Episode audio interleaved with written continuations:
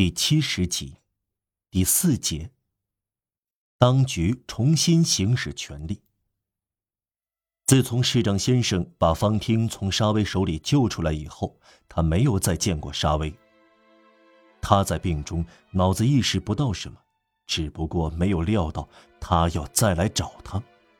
他忍受不了这副凶相，感到自己要咽气了。方汀用双手掩住脸，慌张的喊道。马德莱先生，救救我！让瓦尔啊，我们今后不再用别的名字称呼他。站了起来，他用最柔和、最平静的声音对方听说：“放心吧，他不是冲您来的。”然后他对沙威说：“我知道您的来意。”沙威回答：“好啊，快走。”他说这句话的声调有一种难以形容的兽性和狂热。沙威不说“快走”，他说“夸走”。任何写法也还原不出说话的腔调。这不再是人的说话，而是吼叫。他不像平时那样行事，他不提什么事，也不出示传票。对他来说，让瓦尔让是一个神秘的、抓不到的斗士。是他揪住五年却摔不倒的不可思议的决斗士。这次逮捕不是斗争开始，而是结束。他仅仅说：“好啊，快走。”这样说着，他不迈一步。他朝让瓦尔让投了一瞥，像掷过去一只铁钩。他就是惯于这样把可怜的人猛勾过去。方听正是感到这目光在两个月前透入他的骨髓。听到沙威的叫声，方听又睁开眼睛，但市长先生在那里，他怕什么呢？沙威走到房间中央，叫道：“喂，你不走！”不幸的女人环顾四周，只有修女和市长先生。这样用轻蔑的“你”来称呼，会是对谁呢？只会对他。他不寒而栗。这时，他看到一件不可思议的事，竟是这样匪夷所思，他在发烧引起的淡忘中也没有见到过。他看到沙威抓住市长先生的领子，他看到市长先生低下头来，他觉得世界。分崩离析了。沙威确实抓住了让瓦尔让的衣领。市长先生，方汀喊道。沙威哈哈大笑，这种狞笑使他露出满口牙齿。这里没有市长先生。让瓦尔让并不想推开那只抓住他的礼服衣领的手，他说：“沙威。”沙威打断了他，叫我警官先生。先生，让瓦尔让又说：“我想跟您单独说句话。”大声说，大声说话。沙威回答：“跟我大声说话。”让瓦尔让继续低声说：“我有件事想求您。”我对你说，大声说话。但是。事情只该让您一个人听见。这跟我有什么关系？我不听。让瓦尔让转向他，说的很快，声音很低。请给我三天时间，用三天去找这个不幸的女人的孩子，我来付所需费用。要是你愿意，可以陪我去。你在开玩笑！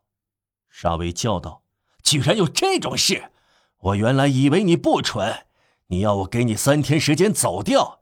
你说是为了去找这个妓女的孩子？哈哈哈哈很好，好的很。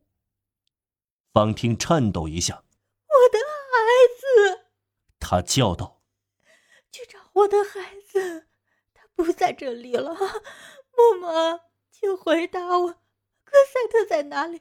我要我的孩子，马德莱先生，市长先生。” 沙威跺跺脚，现在又来一个，住嘴，坏女人！这个鬼地方，苦役犯当行政长官，妓女像伯爵夫人一样受到照顾。嗨，一切就要改变，是时候了。他盯住方汀，又一把抓住让瓦尔让的领带、衬衫和衣领。我对你说，没有什么马德兰先生，也没有什么市长先生，有一个贼，一个强盗，一个名叫让瓦尔让的苦役犯。我抓住的就是他，实际情况就是这样。方汀蓦地坐起来，撑在僵直的手臂和两只手上。他瞧着让瓦尔让，他瞧着沙威，他瞧着修女。他张开嘴想说话，从喉咙底发出一下嘶哑的喘气声，牙齿咯咯作响。他惊慌地伸出手臂，痉挛地张开手。好像在周围寻找一个落水的人，然后他突然瘫倒在枕头上，他的脑袋撞上床头，又弹回胸前，嘴巴张开，眼睛睁大，黯然无光。他死了。让瓦尔让将手摁在沙威抓住他的手上，像掰开孩子的手一样。掰开他，然后对沙威说：“您杀死了这个女人，拉倒吧！”